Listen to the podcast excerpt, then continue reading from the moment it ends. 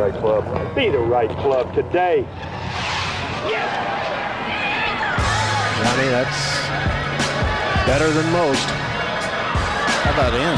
That is better than most. Better than most!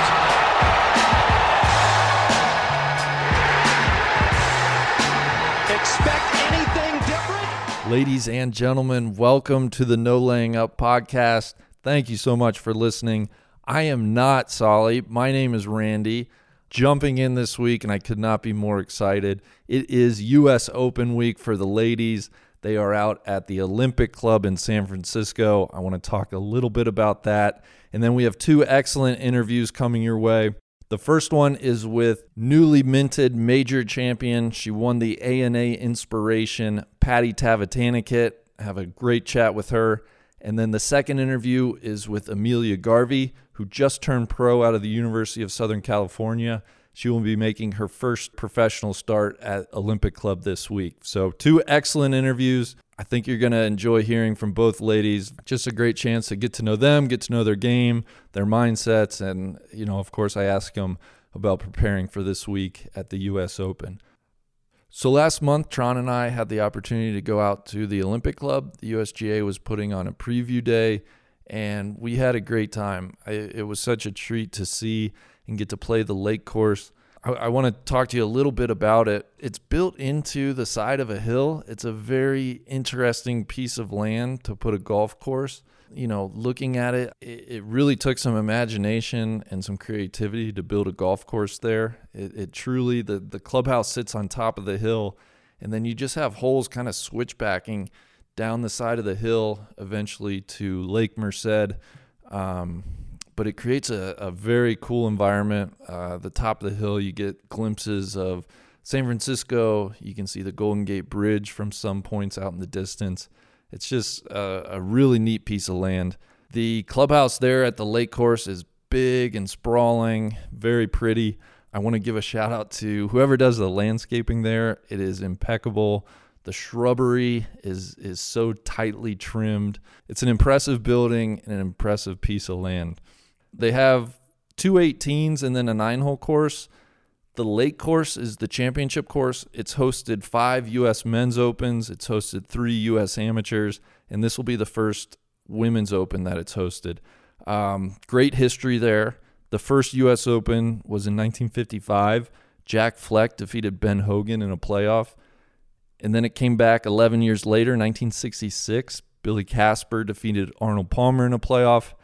And then you have 1987, Scott Simpson was a winner there. 1998, Lee Jansen. And then, of course, 2012, Webb Simpson captured his major championship with an appearance from the Jungle Bird in the post-round ceremony. I don't know if the Jungle Bird will make another appearance, but if I'm being honest, it'd be pretty cool if he did. So I think the key this week, I mean, the fairways are pretty difficult to hit. You have a lot of canted fairways where, you know, it might be a dog leg left, but the land slopes almost left to right. So it'll be a real challenge for the ladies to find the fairway. And I think no matter if they do or if they don't, flat lies are going to be hard to come by this week. So it's really going to test iron games. I'm sure they will grow the rough up. When we played it, it was very benign. They had cut the rough. They had put the pins in some very friendly middle-of-the-green places, but that won't be the case for the ladies this week. And then the only other thing I want to mention about the course, I think one of the defining features, they have a lot of bunkers, and especially their greenside bunkers have enormous faces to them. So, I mean, a few bunkers, I'm 6'7", 6'8". There were a number of bunkers where I could not see over the lip. So it'll be interesting, you know, one, what kind of lies the players get if they do hit it into the bunkers, and then two, how they navigate some of those huge faces. I guess the only other thing that Olympic Club is really known for is in the snack shack. You'll probably hear a lot about burger dogs on the telecast. I didn't really know what they were until I got there, but I can confidently report, I can tell you that they are very, very good. Essentially, it's a hamburger that's fit to look like a hot dog, so it's like a tube of beef that they grill and then place in a hot dog bun, and then you just get all the fixings on it. It is a very, very good golf course offering. So I'm sure Burger Dogs will become part of the broadcast at some point. And speaking of the broadcast, primetime golf for all you folks on the East Coast, which is fun. There's going to be a ton of televised golf, which is awesome. Thursday, it kicks off, I guess Thursday and Friday, from 5 to 7 Eastern. The Peacock streaming channel is going to carry the golf. And then from 7 to 11 p.m. Eastern, it's going to go over to Golf Channel. So 6 hours between Peacock and Golf Channel of coverage on Thursday, Friday. On Saturday from 2 to 5, it's going to be on NBC. And then from 5 to 10 p.m., it kicks over to Golf Channel. And then Sunday, 1 to 3 p.m. on Peacock before finishing 3 to 7 on NBC. So with that said, I hope everybody greatly enjoys the golf this weekend. It's sure to be an excellent championship. Enjoy the interviews here in this episode.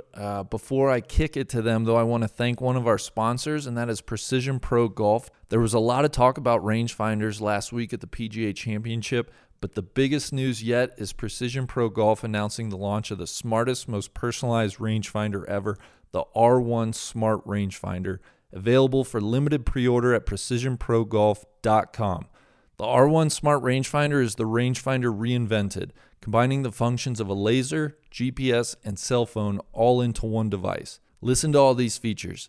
Slope-adjusted distances, GPS distance to the front, center, and back of the green, wind assist, which measures the effect the wind will have on each shot, the Find My Precision Pro function, which alerts you when the rangefinder has been left behind, meaning you'll never lose your rangefinder again. And the most innovative feature to the R1 Smart Rangefinder, Precision Pro's game-changing new MySlope technology.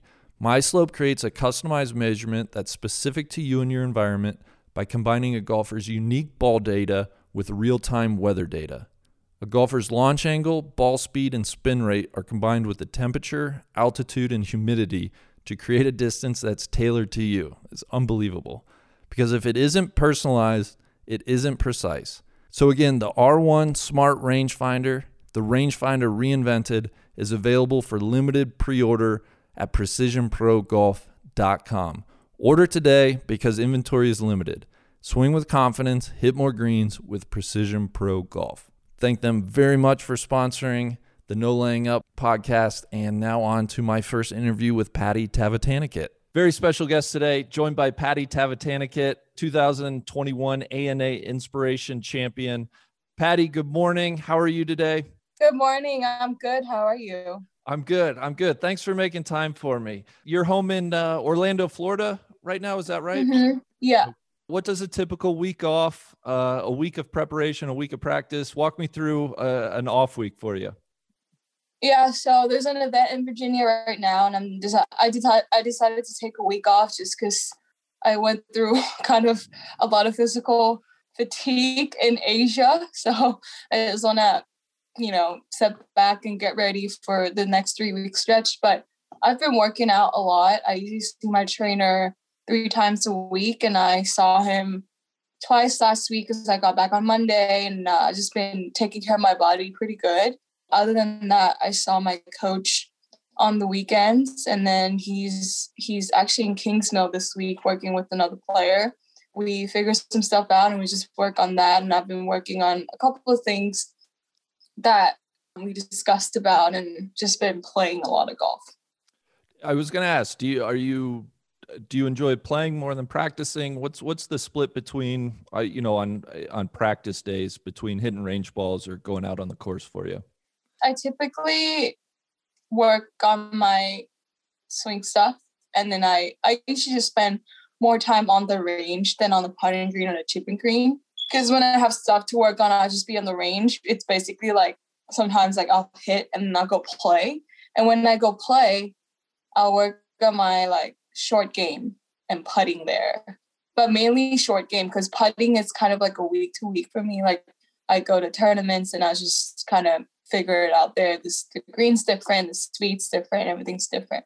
2-part question, if you don't mind. I hope everybody listening has had the chance to see you play, but I'm curious how you would describe your golf game in your own words, and then You've obviously enjoyed a tremendous amount of success this year.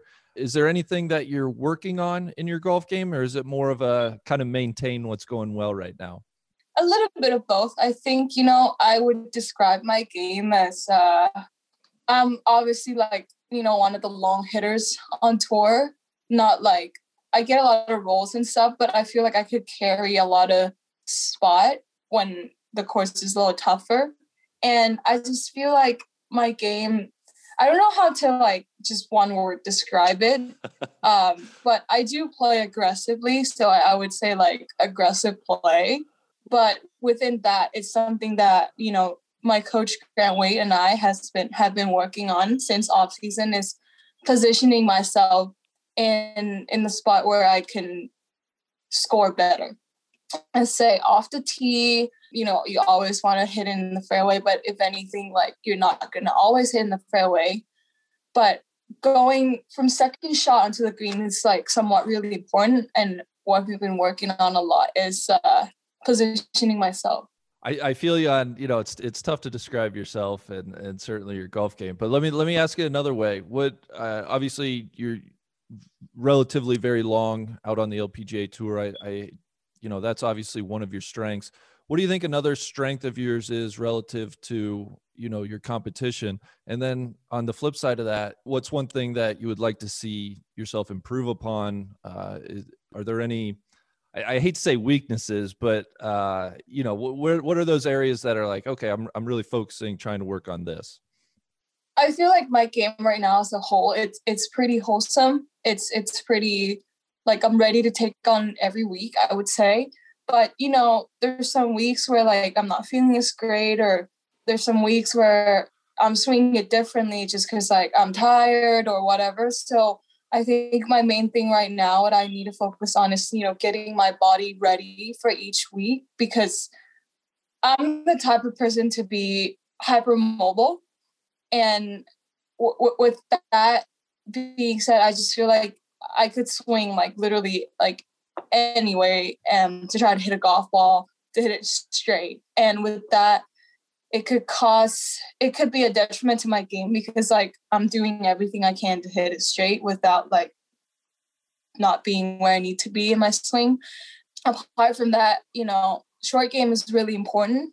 And I feel like every week it's a little different. Like my short game is kind of average, I would say. But I do hit a lot of greens. That's why like I get away with a couple of, you know, hard shots. But mainly, like I mentioned before, like positioning myself is really important, so you don't short sight yourself and get like a really hard up and down. And there are days where I don't hit it as good, but if I position myself well, I get a lot of easy chips up and down. Playing smart golf, something I don't really know anything about. Yeah. It's been a huge help, you know, and I see like a big difference from this year and last year. I feel like when I look at each hole and each shot, it's kind of like you mature out of trying to just like always aim at the pin and trying to hit it as close as you can. It's kind of like, yeah, like I matured from that and kind of learn how to play a little better. And I know you're quick to credit and praise your coach, Grant Waite. Does he play a big part in that and kind of instilling definitely, that philosophy in you? Yeah, definitely. He, you know, he always makes sure like I feel confident about my game, and he always makes sure everything is where it needs to be technical wise. But if anything, our practice method has been a huge part of my success so far. How did you get connected with Grant? How far back does that coaching player coach relationship go? Well, I quarantined here in Florida, and he's a member at Iworth. And at the time, my boyfriend is still a member, is a member at Iworth. And I didn't like get connected to him directly, like right away. It took a while, but we have a group of friends that we hang out, and my boyfriend and his grandson, of like best friend, we're really close and we hang out all the time. The whole quarantine, we were just like basically goofing around because like we don't know when the tournament's gonna come back. But I was actually struggling with my game at that time because I didn't know what was going on. I didn't have a coach. I didn't have anyone to navigate me where to go and which path am I taking. I think we started working together just before I went to Ohio. I don't remember. I think it was August when everything. Yeah, it was August, right? Yep. Correct me if I'm wrong. Yeah.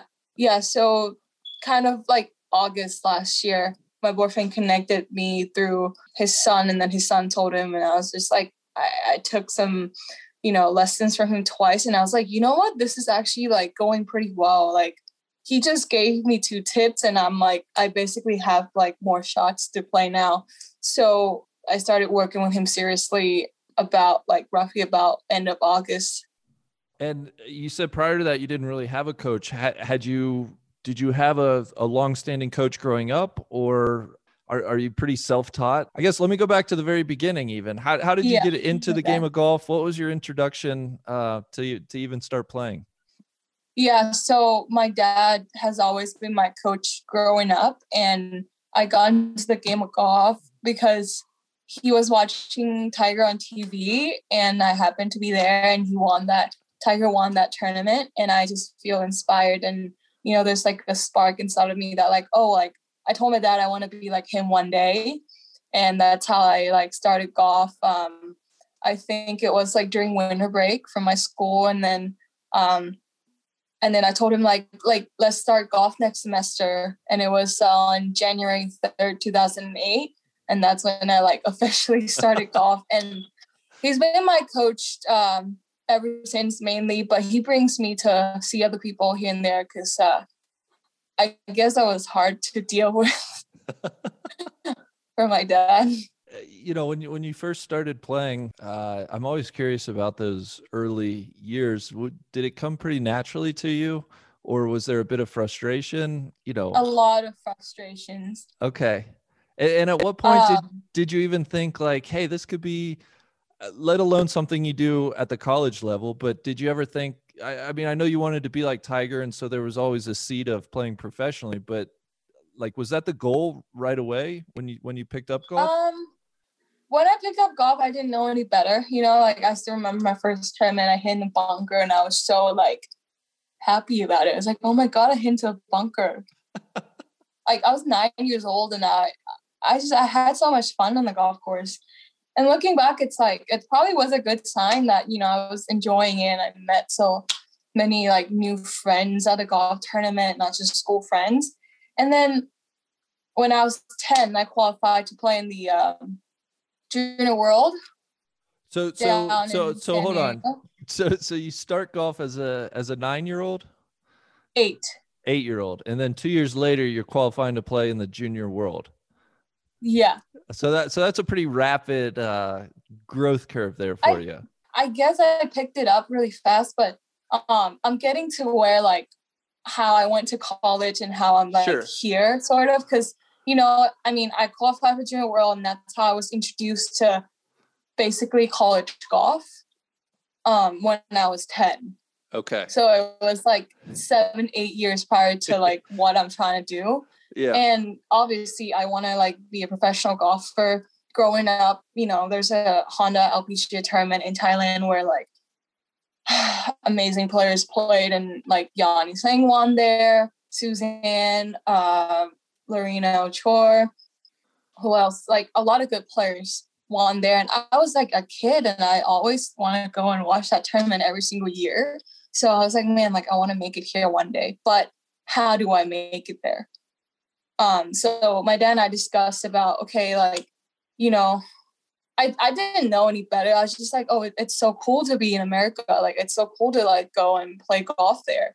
And he was thinking, I guess like now I look back, it's like, you have to be here to know the lifestyle, to know the culture, to like be comfortable being here to play on this tour. Because if you think about it, you're just coming from like a different place, and you being put in an environment that you're not really used to, and you're trying to do something that is really hard to do, like playing on the LPGA tour. It's actually pretty stressful.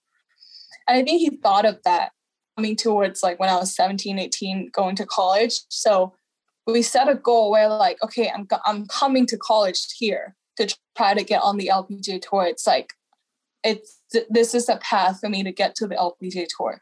And that's how I get more into like, you know, like recruiting process, playing AJGA events, and eventually go to UCLA. And obviously now I'm on tour. Yeah. Yeah. And I mean, it was a heck of a career at UCLA. You won 7 times. You were 2-time All-American, low am at the 2018 US Open. When you turned pro, you turned pro in 2019 and you had really good success on the Symmetra Tour. Was there much of an adjustment period for you, or, you know, did that first year on Symmetra come pretty easily as well? I would say it wasn't easy, but obviously like I played the way that I made it look easy, but it wasn't, you know. I was in school for 2 years. I was in with my parents all the time for 2 years, but like when I turned pro, I was with them 24/7 every single time on the road, and my dad was on my back. So it was a little like, well, like, what am I getting myself into here? But obviously I was so focused on just getting as much experience as I can, you know, hopefully making it through third stage of Q school that year and try to qualify to get the LPGA Tour card. Who knows, I would finish second on the money list at the end of the year, starting half a season. But like I said, I was just really focused on what I'm doing, and you know, like I'm really, really grateful, you know, that I have my parents there with me, even though it was kind of like a really big jump from college, like being on my own and having them by my side 24/7. And so, yeah, you 2019, just for folks to know, you won 3 times on the Symmetra Tour. You were the Rookie of the Year, obviously earned your LPGA Tour card then for 2020. 2020, tough year with COVID, the delayed start and everything. Was that hard for you? I know that's when that's when you met Grant, but gosh, I got to think not an ideal way to start your first year out on the LPGA Tour, huh? For sure. You know, I struggle a little bit. Like I said, when it comes to that, my parents were supposed to be on tour with me last year because they wanted to help out. And I feel like I needed that until everything shut down, borders closed. I was here, they were back in Thailand, and everything just like basically flipped upside down. I struggled a lot off the course last year, just like being alone. I actually was not doing so well. And I think that kind of affected my golf game a little bit, because I feel like golf is not just, you know, the game of skills, but it's also like a mental game. A huge part of it is. So like if you're not really like 100% yourself, or you're like off of something, then it's going to affect your golf, you know, here and there. And it did for me. I didn't have my parents here, and I was doing literally everything by myself. And I just learned how to do that. And with COVID and everything, you can't do much. So I just feel like I was still traveling, but I was feeling like I was in prison. I was lonely, really lonely.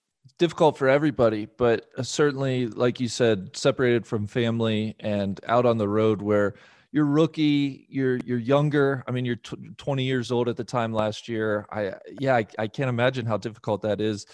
Was there any socializing? Is there anybody out on tour that you could kind of lean on? Somebody to take you under your wing, or take you under their wing, I should say?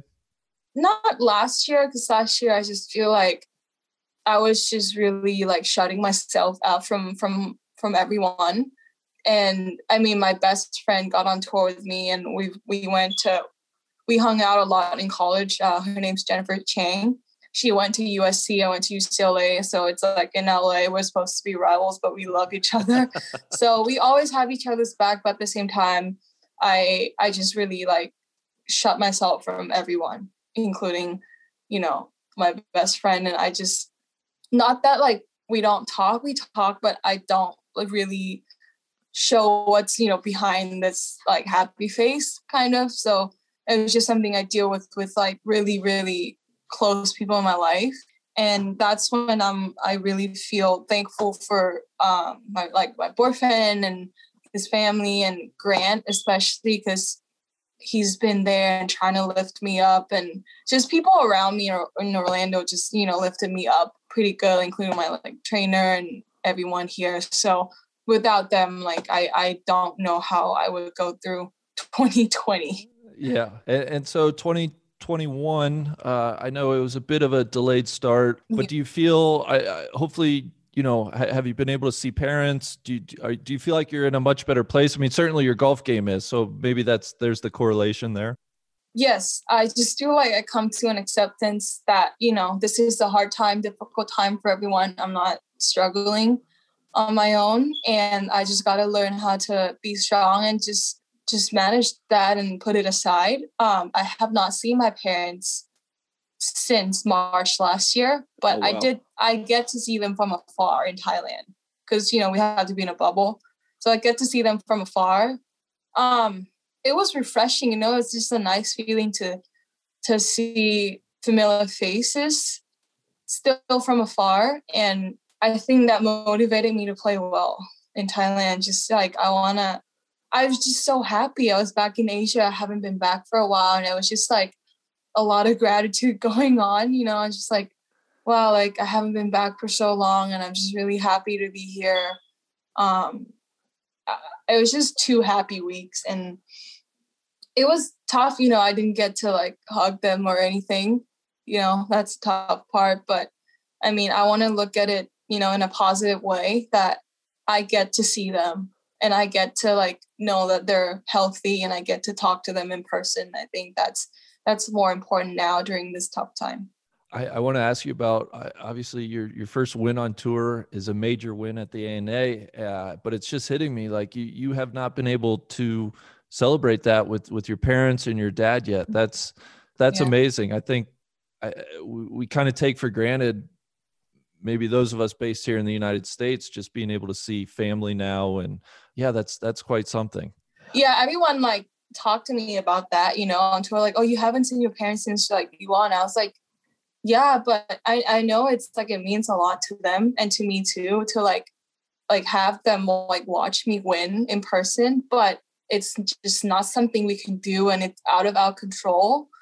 I can't do anything about it. You know, like I can't be mad about it, because like if I was frustrated over it, like what is it going to do me any good? Like, no, like I can't do anything about it. So like I said, just being at the like an acceptance that it is what it is, and eventually in the future, you know, like we're going to go back to normal, and of course they're going to see me win again one day. Like you just got to be optimistic about a lot of things, because obviously like being negative about it last year didn't work. So you got to change. And your win at the ANA was a pretty dominating performance, start to finish. I was listening to your post-win interview, and you were talking about, well, 2 things stuck out. I think you said you had meditated twice before that final round. I wanted to ask you, is that a normal part? I got to imagine that's a normal part of not only your golf preparation, but is that a normal part of just your day-to-day life as well? When I feel stress, yes. When I feel a little out of myself, I tend to just, you know, step back and just reset and just try to like, okay, what go through my mind, and just be with myself and just be self-conscious. But I think that week I was just like overwhelmed with what I was doing. It was a lot of emotions. I was overwhelmed. I was confused. I was excited to the point where I was numb. Yeah. And so I was like, I was confused. I was like, I don't know what's going on. So like, I'm just gonna like watch my breathing and just breathe in, breathe out. So I did it twice. But they were different like meditation exercises. One was watching my resting heart rate, and the other one was just like, watching where my mind goes. How long have you been meditating? Oh, my dad, like he kind of ingrained that since I was really young, and I grew up in a Buddhist country, so obviously like I did that since I was young, but not consistently. But it's always something that's been within me. I believe, and correct me if I'm wrong, but I think, do you work with Lynn Marriott and Pia Nilsson? Are you part of the Vision 54? Does that have tie-ins? Yeah. I feel like, I guess, talk to me about how that helps you. And also, are there some tie-ins with your practice of meditating and how you kind of go about visualizing things? Yeah, for sure. They helped me. They were basically like a huge part of my success when I first turned pro. I went to Vision 54 before I played Symmetra Tour events. And I feel like having their stuff within my system really, really helped me as a person and as a golfer, mainly as a person. Has the ANA win sunk in yet for you? Is that something that you've processed? Like, oh my gosh, I'm a major champion.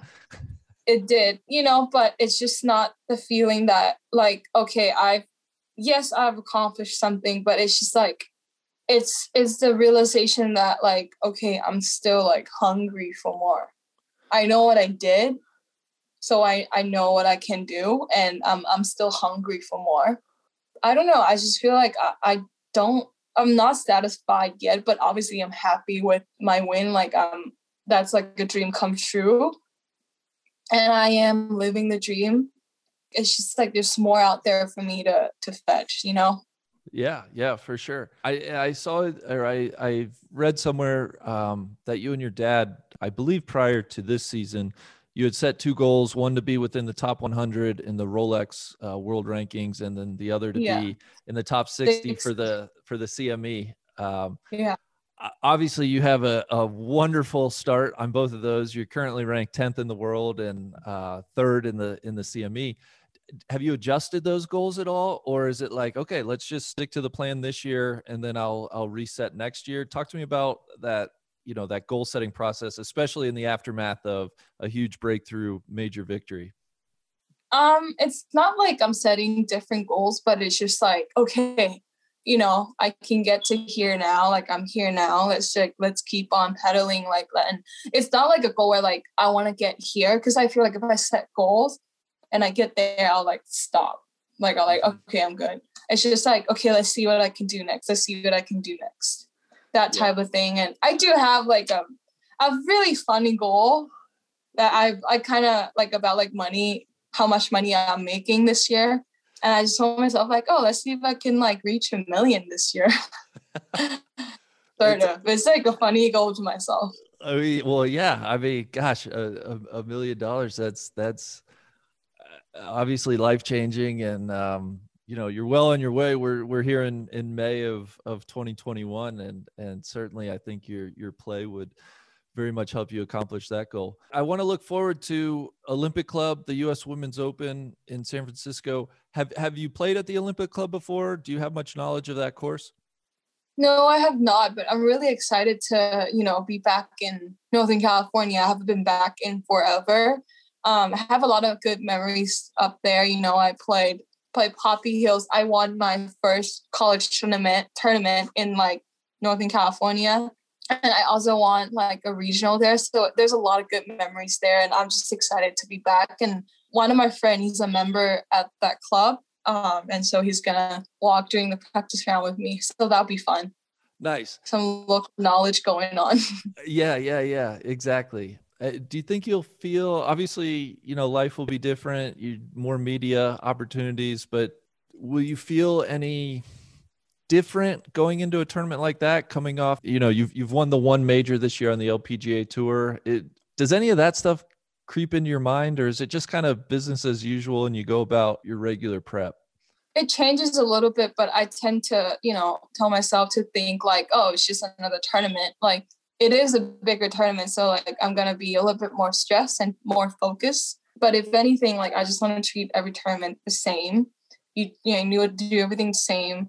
And obviously it's a big one. Like, I really want to play well, and I'm doing everything I can to prepare for that week right now, even though like I have a tournament next week, but I still going to take that week as a practice week. And I'm going to learn as much as I can coming up to US Open.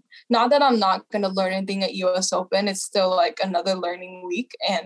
But I just feel like I'm taking it a little differently. You know, I'm not expecting anything, just I'm going to do the best I can, play smart golf, aggressive I can be, and we'll see how I can do it. Yeah. Patty, I really enjoyed catching up with you. Thank you so much for your insight and your candor, and best of luck at the US Open. Thanks for having me. Thank you so much. Hey everybody, before we get to our second interview today, I want to thank our other sponsor for this episode, and that is Cooper Tires. So I never put much thought into tires in the past. The thought was always to drive what comes on my vehicle, and if I did have to replace them, I made my decision pretty much just based on price. Our friends at Cooper Tires know what they're talking about. Cooper has been an American company since 1914 with more than a century in the tire industry. Each Cooper tire undergoes rigorous testing and are backed by warranty, so you can trust that they'll last for thousands of miles. The Coopers pride themselves on good merchandise, fair play, and a square deal. Always have and always will. So don't overpay or underbuy. Cooper tires do what tires should do and cost what tires should cost. All Cooper tires are backed by a limited warranty, a 45-day test drive warranty, and select products are backed by treadwear mileage warranty, helping to give you confidence on the road. For complete product and warranty details, please visit www.coopertires.com or www.coopertires.ca. We thank them very much for sponsoring the No Laying Up Golf Podcast, and remember, go with the Coopers. Joining us now on the line, New Zealand's own Amelia Garvey. Really excited to get to talk to you, Amelia. First of all, how are you? I imagine this is a big week for you. Talk to me what all you're feeling going into now your second US Open. Yeah, no, I'm feeling good for sure. Obviously really excited to get started on Thursday, but just looking forward to obviously the pro debut. It's something I've dreamed of and it's been a long time coming. So feeling some feelings that I've never really felt before, but just trying to take it all in and, you know, one step at a time. That's awesome. And I should have led with that. Congratulations on the decision to turn pro. You made that last week. I know that must be the culmination of a lifelong dream that you've had. I'm curious, what went into the decision and the particular timing for you to decide to turn pro right now? Kind of, it all has come along really quickly, to be honest. I wasn't planning on turning pro until Q school, so probably the end of the year. But yeah, played my US Open qualifier about a month ago now, and didn't really think much of it when I was playing the qualifier, but I kind of got a message from my coach when I had just finished my round basically and was going into a playoff, and the playoff ended up going into the next morning as well, and he kind of hinted at the fact that this could be a really big opportunity ahead of me. And I didn't really think about being able to turn pro when I was playing the qualifier, and then I saw that message and I was like, hold on a minute, I could actually turn pro for the Open if I made it, because obviously Nationals finishing this week, and then I didn't really have much scheduled apart from, you know, a few amateur tournaments and maybe US Am over the summer. So it's just all fell into place really nicely. And, you know, it was too good of an opportunity to play the Open as a pro to give up just for a couple of amateur tournaments over the summer. So a little bit more rushed than I would have liked. I think the timings just worked out really perfectly. Well, that's fantastic. I'm curious, do you have a feel for kind of what changes immediately ahead for you? You said you can't get into some amateur tournaments now, but what will you do this summer? What are the next steps after the US Open? Yeah, so since, you know, when I made my decision that I was going to turn pro, probably like a week after qualifying, I've just been kind of preparing for all that stuff, trying to get a schedule ahead of me for the summer. And it's been really nice to see that I've been able to, you know, put some stuff in place in June and July leading up to Q school, just some mini tour, you know, the women's all pro tour. So I actually think I'm going to be playing a little bit more than what I thought, and probably more than if I would have stayed amateur. But yeah, I mean, I think it's going to really help me going into Q school, just being able to experience what it's like playing for money before actually going out to Q School and trying to get some status somewhere. So I'm really looking forward to, you know, just obviously you can't really prepare for something you've never really felt before, but I'm really trying to reach out to friends that have been in the same situation as me. I've got a lot of friends out on tour and a lot of girls that have, you know, made this transition as well. So just trying to gather as much knowledge as I can from them, but also just being okay with, you know, not knowing how I'm going to feel on the first tee on Thursday either, but just preparing for everything. Well, and I wanted to ask you about that. You played in last December's US Open in Houston, but you qualified through that because of COVID and the strength of your world amateur ranking. Is it a little bit more stressful having to get in, playing your way in through qualifying? I know you had some interesting stories from your qualifying site, but just talk to me, you know, second time around and gosh, the second US Open in a matter of just over 6 months.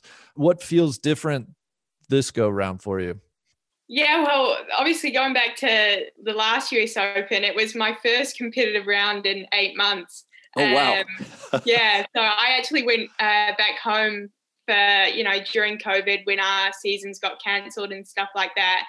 So I was home for a good 8 months and didn't play many events back home because I was trying to protect my world ranking to get into the US Open when they announced that they were going to be taking the top 30 amateurs. So that paid off, not playing events, but then I kind of got in and was like, wow, like I haven't actually played a tournament in so long. So I was just really trying to do my best to sort of simulate, you know, as much pressure and as much, you know, trying to compare what it would be like playing in an open, just trying to play the hardest courses. And yeah, it went pretty well, to be honest. I kind of went in there with no expectations because, you know, I hadn't played in so long, and I'm not going to lie, there was a bit of rust as well. If I can interject though, you're downplaying that first round was a 2 under 70. I believe you were in the, you know, the top 15 after round one, unfortunately 76 in round two, but yeah, gosh, that first round, you must've been flying high there. Yeah. And I think, you know, a lot of that was just through my mindset and just kind of going in there with, you know, the goals of not really any performance goals. You know, I prepared to be in the lead, but I also prepared to be coming in last place after the first round as well. And I think that was, you know, what really helped me out there. It was just being in the moment and really just enjoying, you know, I came down my 9th hole, which was the 18th in that first round, and saw my name up on the leaderboard. And I was like, wow, this is cool. And just not shying away from it as well. You know, I think you can let those moments get the best of you if you try and ignore it and not, you know, let your emotions, you know, come through. So I was just really enjoying my time there and knowing that that was my first major. And yeah, I had some obstacles in the second round, but I'm really looking forward to seeing what, you know, how I've learned from that second round and just the experiences that I had, you know, because it was only 8 months ago now that I played. So I've really been trying to put some different things in place over, you know, this last college semester to be able to, you know, go out there this week and hopefully make some money as well. Well, and let's talk about this week. Have you played Olympic before? You went to school at Southern California, so I don't know if that course was ever, you know, if you guys ever competed there, maybe played there on some of your travels. Do you know much about the venue? No, I haven't actually played there, but I've heard a lot of good things. My coach, Justin Silverstein, he's coming up with me. I know he knows a lot about the course. So I'm getting up there nice and early. I'm going on Saturday. So it's, you know, I've been able to put in a lot of prep up to now. And just even, you know, I've done some stuff online, a lot of decade stuff where you look at Google Maps and stuff like that to map out the course. Even though I haven't played it, it's definitely a lot of information gathering done beforehand. What will be your preparation going into Thursday's first round? How do you like to prepare for a tournament? And are majors any different for you? Well, obviously not much experience. That was kind of one thing, you know, in college, we only have one practice round. So also, you know, you get here with a lot of time on your hands to see the course and stuff. But I think just not overdoing it either. I think a lot of the time you can over prepare for these types of things just because you know, you label them as a major, but at the end of the day, you're just going around there and hitting a golf ball like I've done I don't know how many times in my life. So also just trusting the fact that, you know, once I've got the information I need, I don't need to overdo it at all and just stick to what I know. I always love to hear people describe their own golf games. How do you describe your golf game? And I'm curious specifically, you know, what relatively speaking, what are your strengths? What are your weaknesses? How would you assess your own game? Yeah, that's a good question. I've always wanted to be known to have a different game to, you know, the girls out there. The fact that I do have quite a lot of speed. I think I'm in the top 10 average on the LPGA, my speed right now. So I definitely try and use that to my advantage in the way that I can, you know, shape shots and hit different ball flights and stuff like that. That's something that my coach and I, Ryan Lumsden, work on quite a lot. I think having speed is such an advantage, especially at, you know, a US Open where the courses usually play a bit longer and tougher. But I don't know, in one word, probably call it a bit flamboyant, to be honest. Oh, I love it. Like, I love Forrest Gump, like a box of chocolates. You never know what you're going to get. So, yeah, I just kind of go out there. And the thing with me is I play my best when I'm having fun. And that's, you know, it's been something that I've really learned about myself the last few years in college. So I really try to stay in the present and just be grateful that, you know, I'm being able to make my pro debut at a major championship. I don't think a lot of people can say that. So goal is just really go out there and enjoy it this week too. I love that description.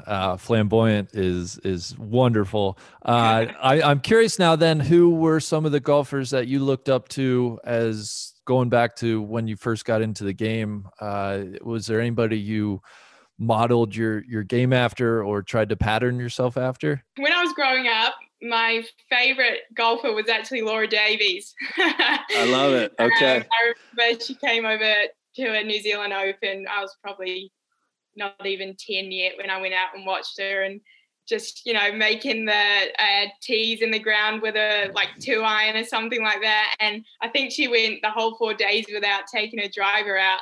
Just the way she hit the ball, I just remember it being so different to all the other girls out there.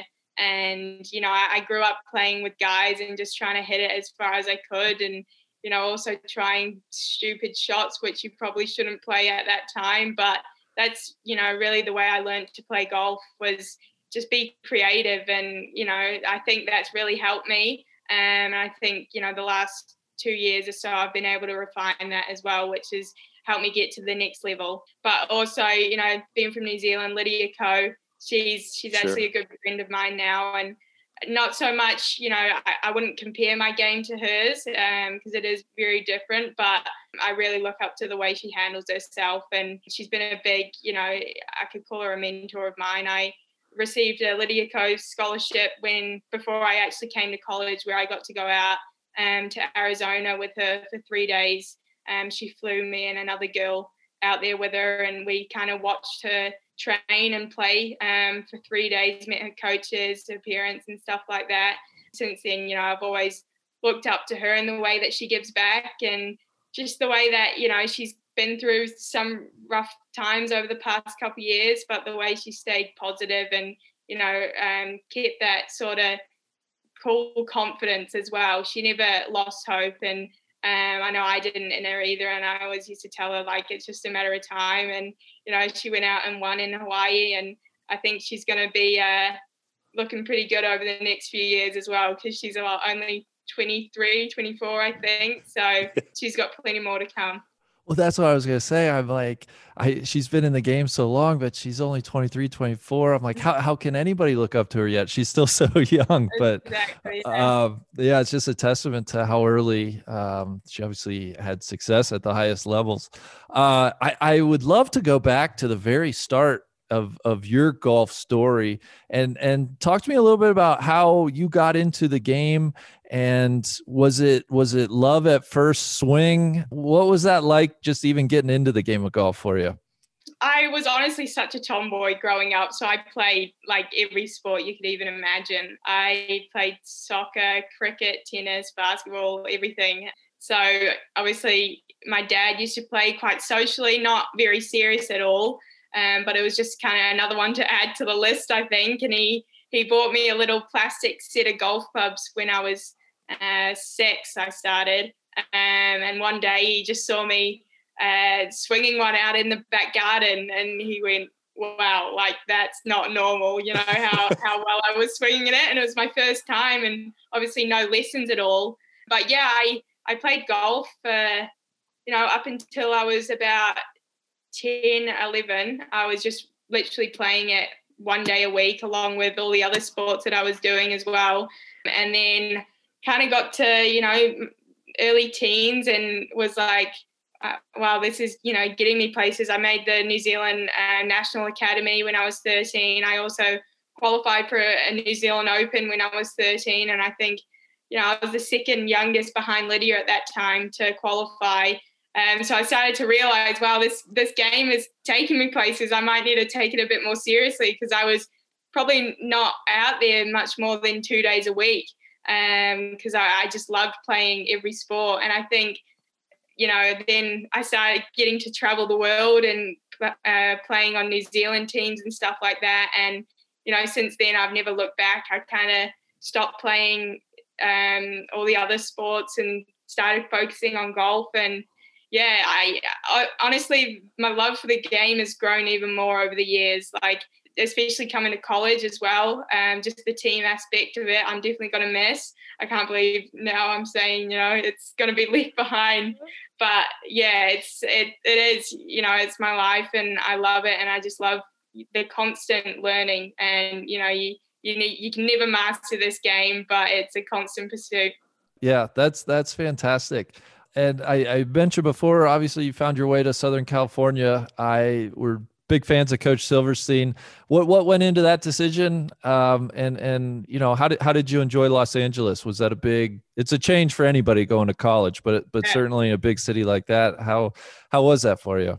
Yeah, it was honestly a lot easier than I thought. You know, I traveled quite a bit, you know, away from home. With New Zealand being a small island, you kind of have to leave the country quite a bit to go and find good golf competitions and stuff like that. So I'd gotten used to being away from home, but I kind of came on my visit over here with my mum.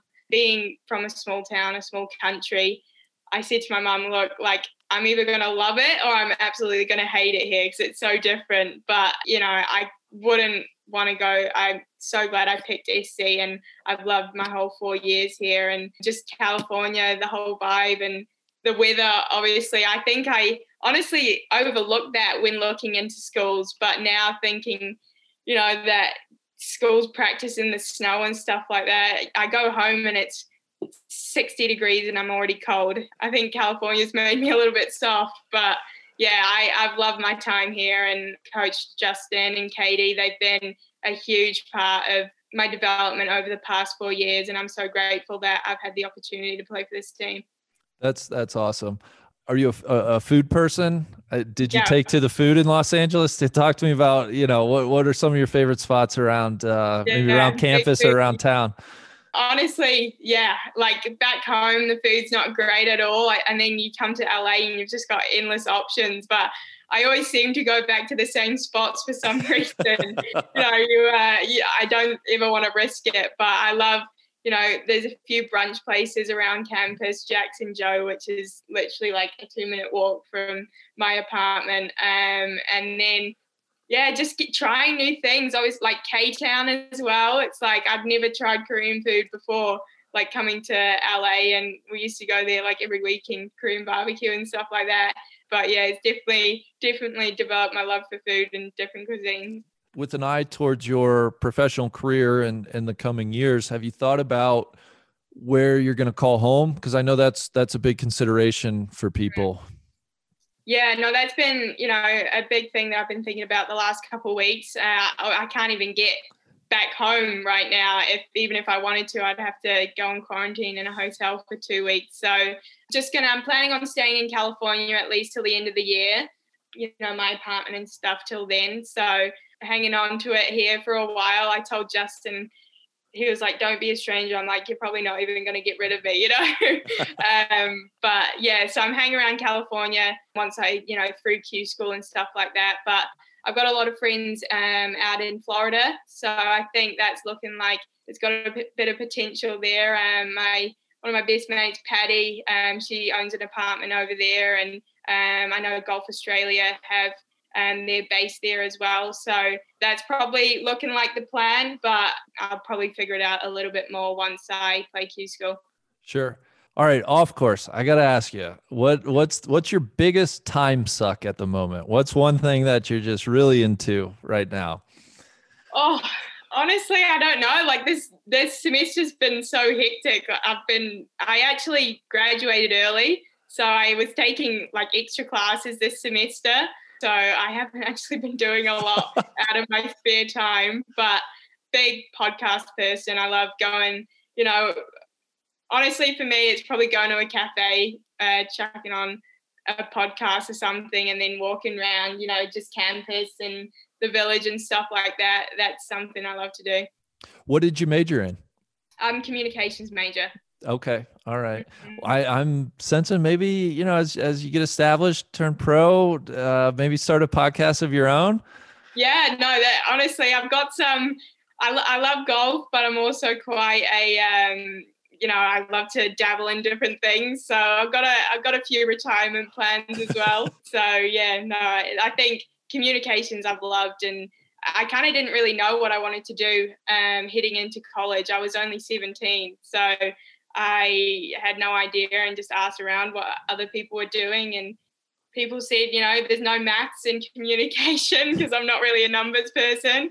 So yeah, headed into that, and I've honestly really enjoyed my time at Annenberg and the school there, and really wanted to do a minor in sports media, but because I ended up graduating early, I wasn't really able to get that done. But yeah, it's been fun. That's great. And good for you graduating early. That's fantastic. Thank you. You know, I think it's sometimes people in our position, when we just see you playing the college sports, it's easy to forget about all the schoolwork and the actual hard work that goes into it on that side as well. So, yeah, sure. What's been your favorite golf course that you've played? Oh, probably Kawaniki in Hawaii. We played our Pac-12 preview at Nanea, but Justin would always take us kind of like a couple of days early to get around out there. And it's so beautiful. It's like right on the beach. Weather's amazing. You can literally go out there like in sandals if you wanted to, and you just cruise around in carts, and they like bring you mochi at the end of the round, and they've got a few snack shops and stuff like that. So yeah, that's probably the nicest, and it's a great golf course as well, but definitely the coolest spot I've been to. Is there a certain style of golf? And I guess I'm really asking about links golf. I think I read in an interview you had, and I believe you were born in England before moving to New Zealand. I know a British Open would be really special for you. Do you have much experience with links golf? Yeah, so I played, I wouldn't call it much experience. I've only had one, but it was a good experience. I played the British Am. It would have been in 2019 now, and it was being played at Royal County Down. So like known to be like one of the hardest links out there, and it was my first experience. As good as it gets. Yeah, exactly. But I managed to do pretty well that week. I came runner up. Yeah, I'd love to get back out there again. I mean, just, you know, as I was talking about my game, like I love being creative. I love playing different shots and stuff like that. So it's definitely what you need to do around links golf. And yeah, having, you know, a British background, I'd love to win a British Open, and all my extended family is still in the UK. But yeah, that was on the plan to play British Am this year. But fortunately, the US Open is a little bit more of an opportunity for me. So definitely looking forward to the chance, hopefully, to play a British Open soon. And I will just say, what a lineup. The next, I think they've released the next 5 British Open venues, and just some spectacular links. Yeah, the best of the best. I believe Carnoustie, Murfield, St Andrews. Yeah. my coach Ryan, he grew up at St Andrews. He's Scottish, so I think that's 2023 or 2022. So no, 2023. So I kind of when they announced that, I flicked him through a message. I was like, I hope I can get you over there for that one. Yeah, absolutely. Well, the only other thing I was going to say, you're celebrating your 21st birthday this week, coinciding with the US Open start. Maybe it's bad luck if you say what the wish would be, but if you have to make a birthday wish, what would it be this week? Obviously, be able to lift the trophy at the end of the week. It'd be a pretty big celebration on the Sunday. Actually, no, I've just entered the Monday qualifier at Lake Merced after the Sunday, so it might be pushed back another week. But yeah, I mean, it's going to be an amazing week no matter what. And I wasn't going to be able to go home for my birthday, so I think this is the next best thing. And I've got a ton of friends that are playing the Open too, so I'm really looking forward to getting out there and just, enjoying the time. But the celebrations are definitely going to have to wait. Yeah. There was one other thing I wanted to ask you about, and I love the phrasing. I was in reading a bit, some of the interviews you've done elsewhere. You said golf ultimately is about majors and medals for you. And just talk to me about that mindset and, what that means to you and how that will guide the next several years for you. The majors medals thing, that's, ever since golf was announced in the Olympics, I just was blown away with the fact that I'd had the opportunity to maybe be an Olympian.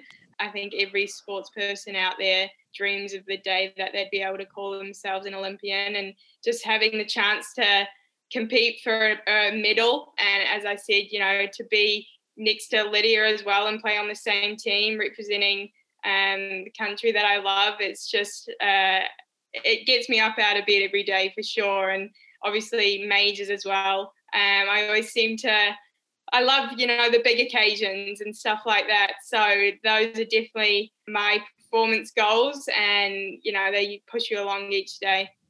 That's fantastic. Well, I will let you go now. Amelia, it was so great to talk with you. I wish you nothing but the best. Happy early birthday this week at Olympic. And I hope we can do this in the future. Anytime you want to, get some reps, use that communications major. You're more than welcome. We'd love to have you. For sure. Thanks, Randy. Be the right club. Be the right club today. Yes! Johnny, that's better than most. How about him? That is better than most. Better